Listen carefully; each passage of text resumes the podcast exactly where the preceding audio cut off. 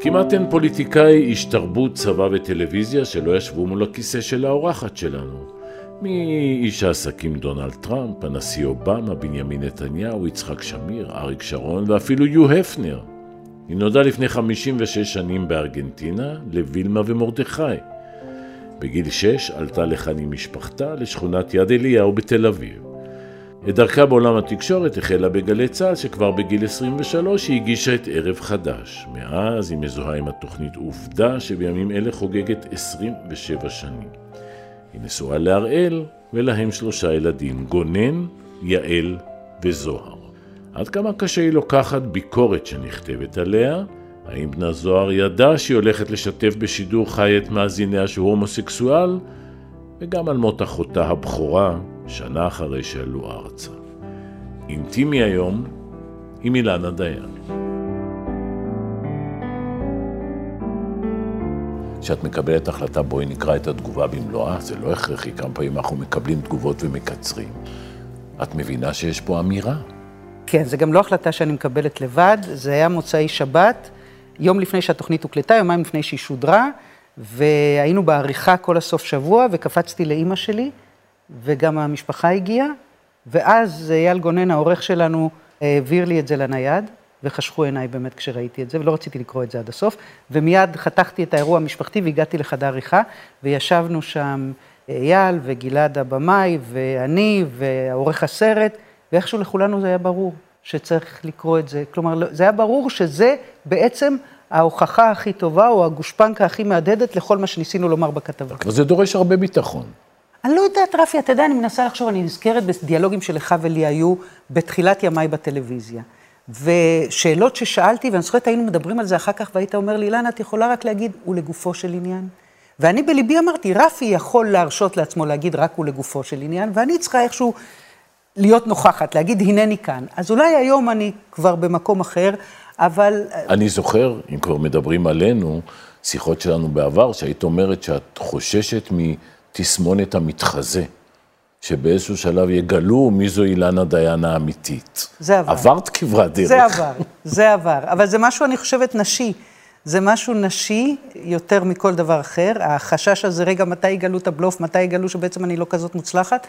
ולמרות זאת, היה לי, היה לי איזה רגע דווקא עם הבן הצעיר שלנו, עם גונן, שנסע לו מזמן ללימודים באקדמיה למוזיקה בברלין, הוא חצוצרן, ובפרידה נכנסנו לאוטו, לקחתי אותו לשדה התעופה, וזוהר, הבן האמצעי, חיבק אותו חיבוק נורא חזק, וגונן נורא התרגש, כי הוא נוסע לכמה שנים. כשהוא נכנס לאוטו, הוא אמר לי, אמא, אולי אני אעשה את טעות חיי, אולי יגלו שם שאני לא כזה מוזיקאי טוב. אמרתי לו, גונן, אני הרבה שנים חשבתי ככה על עצמי, יהיה בסדר. כמה את זוכרת את הרעיון הקודם שלנו בפורמט דומה? לא רק שאני לא זוכרת, אני נדהמתי לגלות שזה לפני 19 שנה. 17. אני נדהמתי לגלות שעברו כל כך הרבה שנים, אבל אני אשמח להיזכר. את זוכרת מה ענית לי כששאלתי אותך איפה תהיי בעוד 20 שנה? אז אנחנו מקצרים בשלוש שנים. אני מנחשת, אני לא זוכרת שאמרתי לך באותו מקום. אבל אני סתם מנחשת. יכול להיות שאני הולכת להתבדות וגם להתפדח. בואי נראה. יאללה. אני מניחה שאני אעשה פחות או יותר אותו דבר. אני מניחה שאני אעשה... את אמורה להגיד את זה עם חיוך. לא, הסיבה שאמרתי את זה ככה, כי לך תדע, יכול להיות שלא ייתנו לי. לא, אני ראיתי איזה פרצוף של דאגה, עושה רושם שאני אעשה אותו דבר. לא, א', אתה יודע, זה יכול להיות עם עוד כמה שכבות של איפור. האמת? עושה היגיון.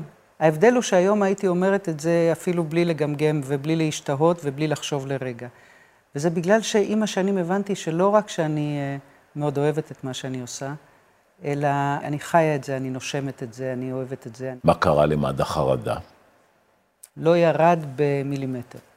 והחרדה היא האם פתאום באיזשהו אופן באמת יסור חינך, איזשהו משהו שיש, איזשהו תדר שלך יש הרבה שנים עם האנשים שצופים בך, ואיזשהו תדר שאני מנסה לפתח עם האנשים ששומעים, ומה אם התדר הזה פתאום ייפרם? שם החרדה. וההתמודדות עם הביקורות? זה קצת השתנה. זה קצת השתנה.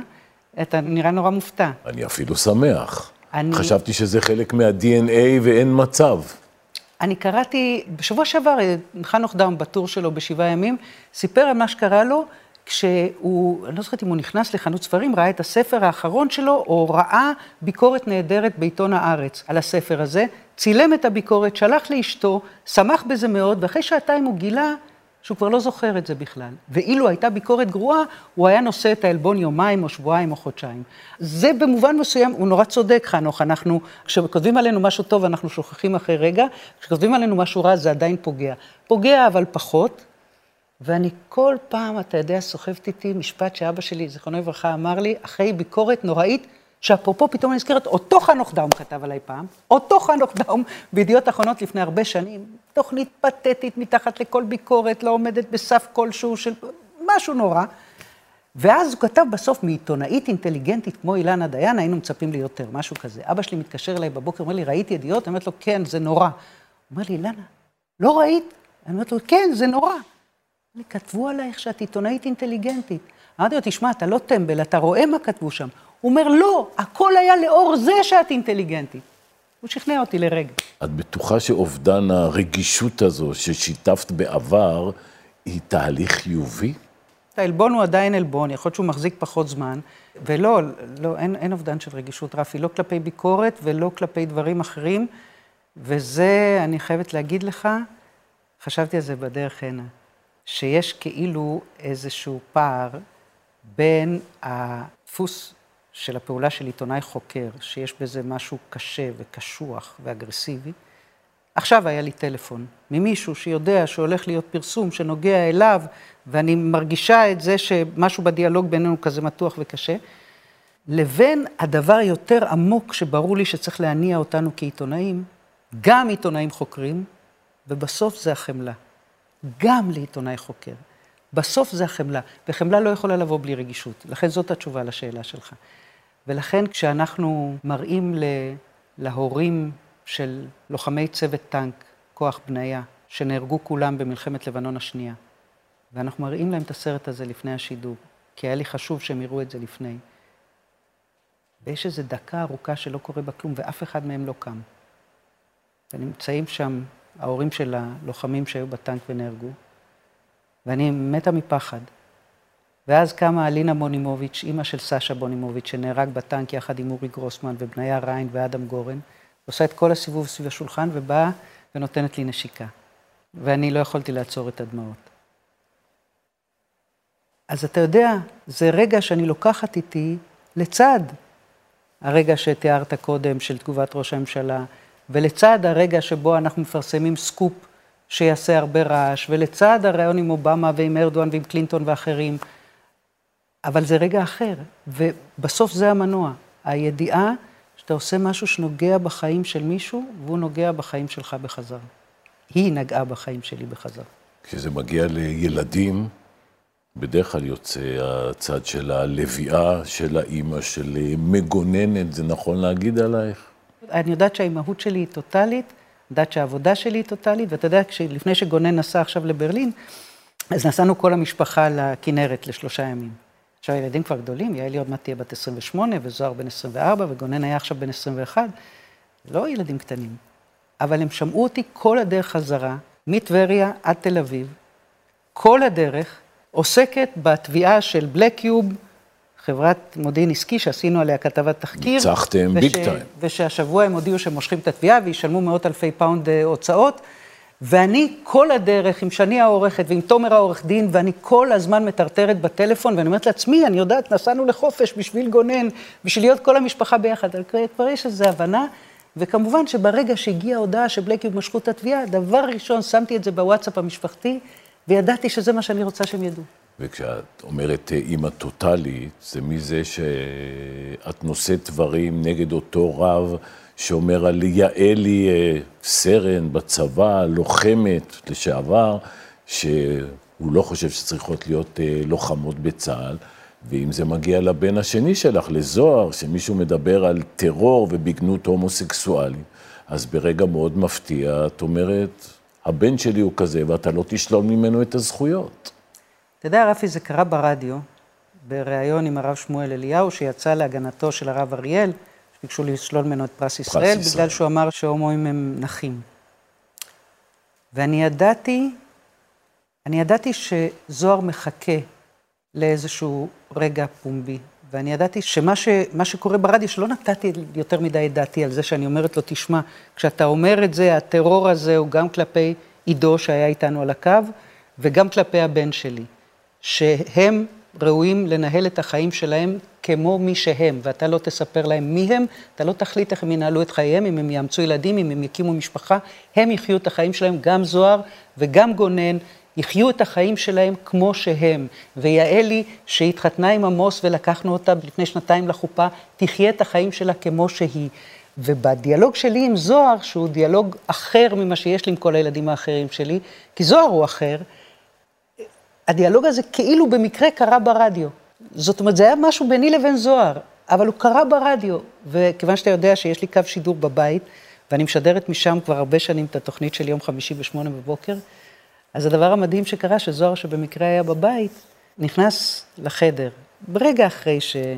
שהרגע הזה קרה, והיו לו דמעות בעיניים, הוא נתן לי נשיקה, וידעתי שהכל בסדר. קודם כל הפתעת אותי נורא, כי ספונטניות זה לא התכונה הראשונה שהייתי משייש לה, הייתי בטוח שזה תוכנן בקפידה, בתיאום מראש עם הבן. ממש לא. אמרתי כן, שידעתי שיש משהו בפומביות הזאת שלא יפריע לזוהר, כי אחרת לא הייתי עושה את זה. אבל היה לי ברור שלא יפריע, אחרת לא הייתי עושה את זה. אבל לא, לא תכננתי, רפי, זה התגלגל מתוך השיחה, וגם לא כל כך, אתה יודע, בחיים לא עשיתי משהו כזה, אני חושבת, לא שלא דיברתי על הילדים ועל דברים, אבל לא, לא מצאתי לנכון להטיף למישהו בשם הילדים שלי או בשמי. אגב, באיזה גיל הוא שיתף אתכם? בכיתה י"ב, אני חושבת, י"א או י"ב. זה, זה תהליך, זה לא באמת, היציאה מהארון זה לא באמת רגע.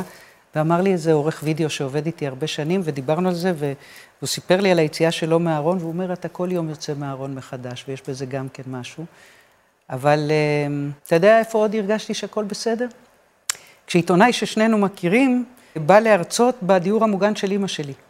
והוא יצא מהארון לפני כמה שנים, ואימא שלי צלצלה אליי אחרי ההרצאה ואמרה לי, כזה אני רוצה לזוהר.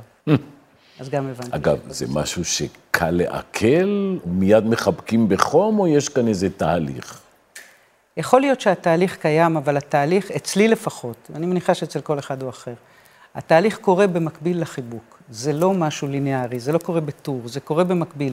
התהליך הוא תהליך, אתה יודע, גם אצל זוהר עצמו יש תהליך, אבל אני אגיד לך משהו, מדהים שראיתי שהוא, כן, הוא, הוא נובע כתוצאה גם מהקבלה ומהאהבה ללא תנאי שהיא לא שייכת בכלל, לא שייכת ל gays ו straights, היא שייכת להורות, לאימהות, לאבהות. זה לא קשור בכלל, לא משנה אם אתה, מה אתה. זוהר סיפר לי על ה... נדמה לי זה היה רס"פ שלו בצבא. בחור נחמד, קשוח מאוד, שדחף את זוהר במסע אלונקות, ותשחיר את האלונקה, זאת אומרת, תישא את האלונקה כל הדרך, ואל תתחלף עם מישהו אחר, ותצא גבר, תצא גיבור וזה. והרס"פ הזה בא מהרגילה כדי לתת לזוהר את הסיכת לוחם שלו בסוף המסלול. ואחרי שזוהר סיים את המסלול, הוא התקשר אליו ואמר לו, תשמע, אחי, יש לי חייל גיי חדש בפלוגה, והוא לא מוצא את עצמו. ואמרתי לו, היה לי חייל, קוראים לו זוהר, והוא התהלך בפלוגה, והוא אמר, אני זוהר, אני גיי ואני מלך. אתה יכול לדבר איתו? וזה אומר לך משהו, אני חושבת שזוהר מתוך הקבלה, ובמובן הזה, רפי, אני חוויתי את אותו דבר עם אימא שלי.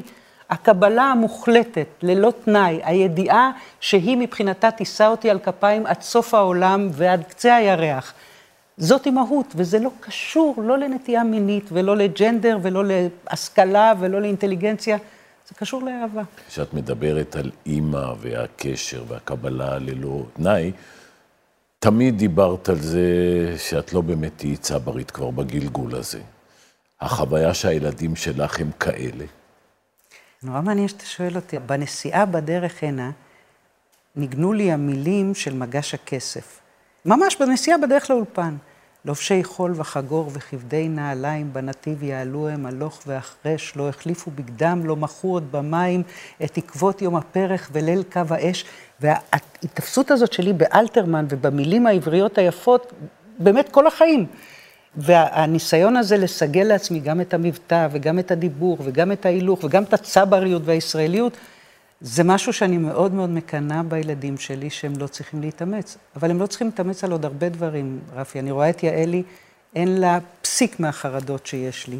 אתה יודע שכשנסעתי לארצות הברית, וזה היה כאילו בשביל לעשות את הריאיון עם אובמה, אבל עוד לא הובטח לנו הריאיון. עוד לא הובטח הריאיון. הייתי צריכה להגיע לפגישה עם בן רודס, שהיה היועץ הקרוב של אובמה, והוא היה אמור לומר לנו אם יש ראיון או אין ראיון. יעלי חישבה את השעות ואמרה לעצמה, זה כנראה אימא עכשיו בדרך לבית הלבן, והיא ידעה שאני מתה מפחד שסתם באתי ויגידו לי שאין ראיון. ויעלי התקשרה אליי ממש בכניסה לבית הלבן. הייתי בבדיקות כמעט. אומרת לי, אמא, צלצלתי להגיד לך דבר אחד, תנשמי, יהיה בסדר. ואני אומרת לעצמי, היא, יש לה, וזה קשור לישראליות, זה קשור לזה שאין תסביכים ואין קומפלקסים ואין ניסיון להיות מי שאת לא. היא בדיוק מה שהיא, והיא יודעת מה שהיא, והיא יודעת להגיד לי, תנשמי ברגע הנכון. אבל המעורבות של הילדים שאת מתארת כאן, פעם שנייה, קודם כמובן שהיית בדרך מטבריה ושזכית במשפט ואת ישר מעלה, זה גם לערב ברגעים אה, קשים לעיכול בקריירה שלך. נכון. פוגעים, מעליבים. אני זוכרת שזוהר, לפני משהו כמו שמונה או עשר שנים, עשינו כתבה על קצין משטרה מושחת, ואשתו כתבה כל מיני דברים בטוקבקים, וראיתי אותו, נכנסתי הביתה וראיתי שזה מה שהוא עושה. והוא אומר לי, למה היא כותבת עלייך דברים? הוא היה נורא קטן. למה היא כותבת עלייך דברים כאלה? ולעומת זאת, אני חייבת להגיד לך ש... זה לא לעומת זאת, זה בא מאותו מקום. אתה מכיר את הראל ואתה מכיר את הקשר הארוך השנים שיש לנו. הכרנו כשהייתי בת 23, הראל ואני, ובדיוק בהקשר הזה נזכרתי שכשהתנהלה התביעה בעניין סרן רייש, שאחרי הרבה שנים ניצחנו בה בבית המשפט העליון, אז הגעתי לאחד הדיונים והראל בא איתי. ועורכי הדין של סרן רייש בדיוק נכנסו למעלית, ואני פחדתי להיכנס איתם למעלית. והראל אומר לי, אני איתך, אל תדאגי. עכשיו, זה נשמע כלום, נכון? זה נשמע סתם שתי מילים. נכנסנו. וידעתי שהעובדה שהיד שלו על הכתף שלי, זה כל מה שאני צריכה. זה נשמע דביק, אני יודעת, וזה נשמע סחריני, וזה נשמע... אבל זה כל מה שהייתי צריכה באותו רגע. אפרופו ניסיון להיות uh, צברית, זה לא מובן מאליו, עלית בגיל 6, נכון? ולפחות בחוויה שלי הצלחת למחוק לחלוטין את המבטא המאוד דומיננטי. אנסתי אותו. זה לא קרה במקרה. אם תקשיב לאח שלי או לבני דודים שלי, אמנם הם היו טיפה יותר מבוגרים, אבל המבטא אצלם נשאר מאוד מאוד חזק אצל כולם. אצל כולם, אצל כל המשפחה שלנו. אז כשאני מדברת ספרדית, אני נשמעת אחרת. לא זה מדהים שאין לך בעצם שום זיכרון מהשש שנים האלה שם. לא, אבל אתה יודע דבר מדהים שקרה לי בינואר, נסענו לארגנטינה. עכשיו, באמת אני לא זוכרת כלום. הייתי שם פעם, פעמיים בשנים האלה, אבל אני לא זוכרת כלום מהילדות. והייתי צריכה לחכות באיזשהו בית קפה. ופתאום אני מוצאת את עצמי מבקשת מהמלצר קפה קורטדו. קורטדו בספרדית זה מקיאטו.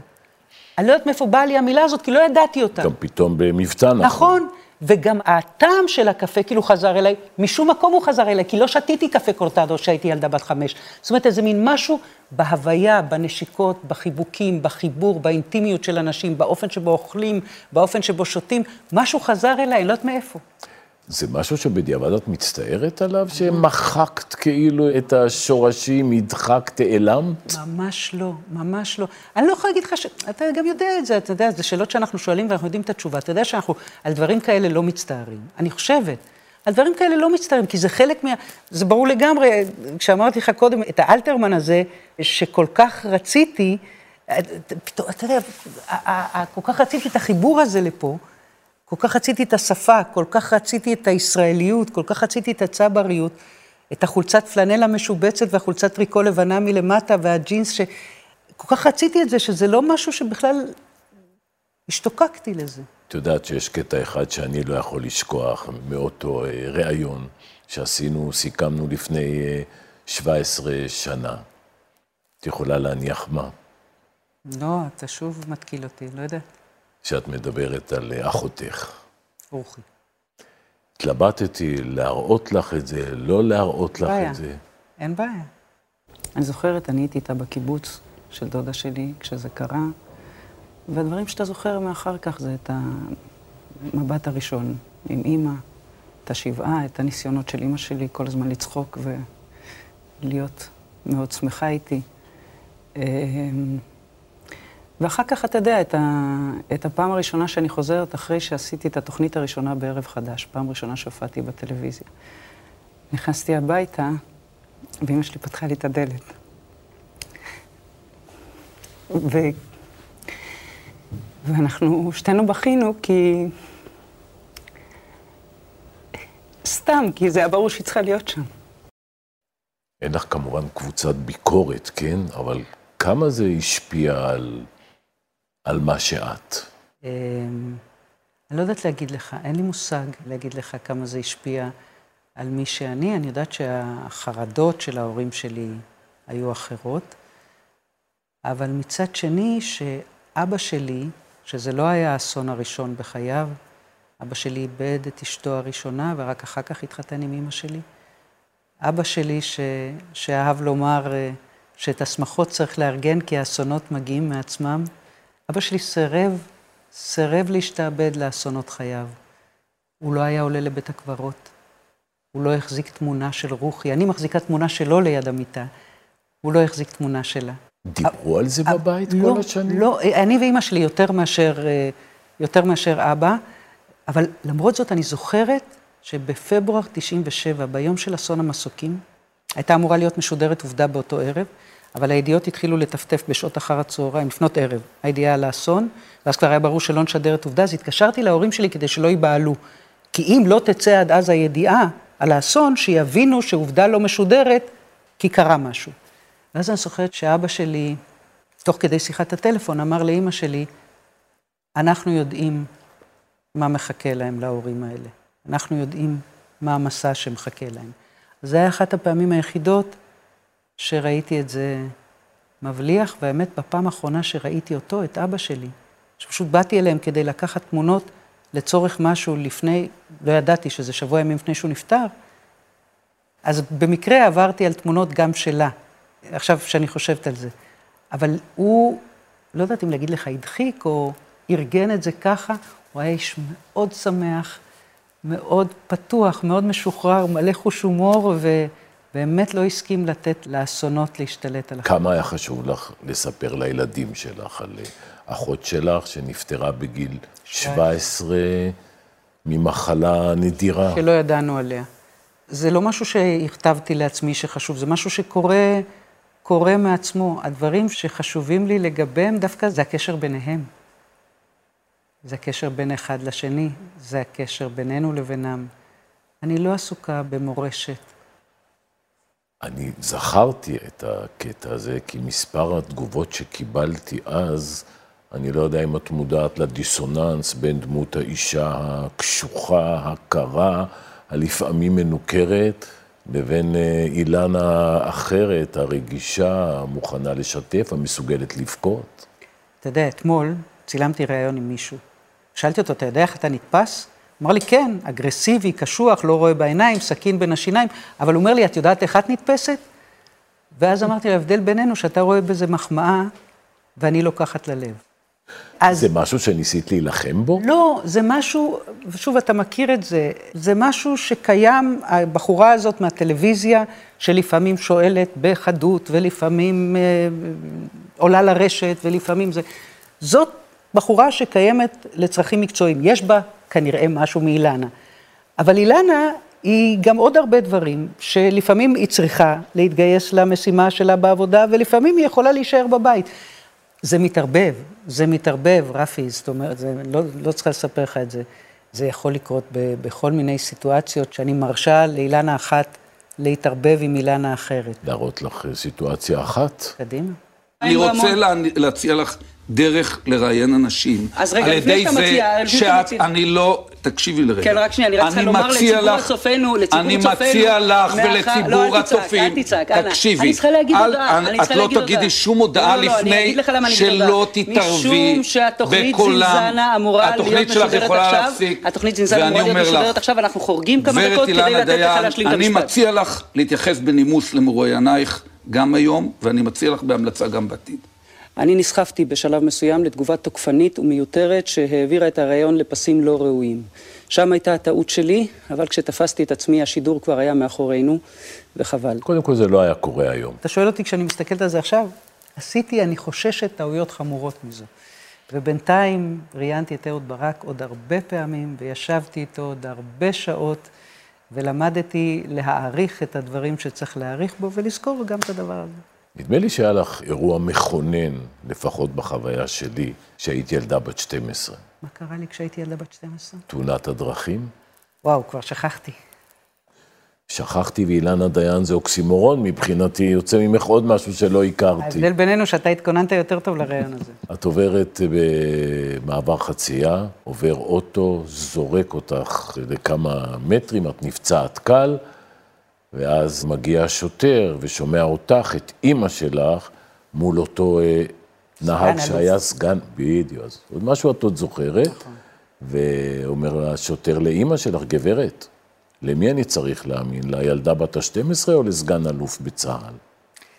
וזה כן מלווה אותי עד היום, כי לעומת זה, כשלפני שנה-שנתיים ליוויתי את אימא שלי לבדיקה יחסית מסובכת בבית חולים, והרופא שאיתו קבענו שתתבצע הבדיקה לא היה. אז שאלתי את אימא שלי, את רוצה שנקבע למועד אחר, או שהם אומרים פה שאפשר לעשות אצל רופא אחר? היא אומרת, לא, אני רוצה לקבוע למועד אחר. אז ניגשתי לקבלה וביקשתי לקבוע מועד, אבל אז זיהו אותי, ואז עוד אנחנו עושות את דרכנו החוצה מבית החולים, רצה אחרינו מישהי, והיא אומרת, הוא בעצם התפנה. הרופא שאימא שלך קבעה איתו בעצם התפנה. ואמרתי לעצמי, תראי מה זה. ככה כמו שלא הגיע לך, שלא יאמינו לך אז, כי לידך יש סגן אלוף, ככה לא מגיע למי שיושב שם עכשיו בחדר המתנה ולא מקבל את הטיפול שמגיע לו, ואת תקבלי בגלל ש... או אימא שלך תקבל בגלל שאימא של אילנה דיין. אמרתי לה, זה בסדר, קבענו לפעם אחרת, אמא תבוא פעם אחרת, הכל בסדר. אני לא אומרת שזה לא נעים לפעמים, העניין הזה של הזיהוי וזה, אבל זה כן מנגן אצלי על אותו אקורד. לא מגיע לי שלא יאמינו לי רק בגלל שאני ליד סגן אלוף, ולא מגיע לי שייתנו לאימא שלי יחס מועדף בגלל שבינתיים נהייתי מפורסמת בטלוויזיה. אבל אתה יודע מה אני הכי זוכרת מאותו יום של התאונה? כי זה מתחבר לרוחי, לאחותי. החברה שלי, ענת, חברתי הטובה מילדות, שעד היום היא חברה מאוד טובה שלי, הייתה איתי באותו רגע. שחצינו את מעבר חצייה והאוטו פגע בי. וענת רצה להודיע לאימא שלי. אבל היא רק אמרה לה, וילמה, תרדי מהר, אילנה פה למטה. מה שאני זוכרת באמת זה את המבט המבועת של אימא שלי, שלא מגיע עוד אסון. זה מבט שלא עוזב אותי, והמבט הזה מתחבר אצלי למבט של אימא שלי ברגע שהובלנו את יעלי לחופה, ולמבט של אימא שלי ברגע שהיא פגשה אותי אחרי שאבא שלי נפטר, ולמבט של אימא שלי ברגע אחרי שהילדים נולדו. טוב, אני לא אשאל אותך איפה תהיי עוד עשר שנים, כי התשובה ברורה. תשמע, אם ירצה השם, כמו שאומרים. אילנה, היה לי לעונג. תודה רבה, רפי, גם לי.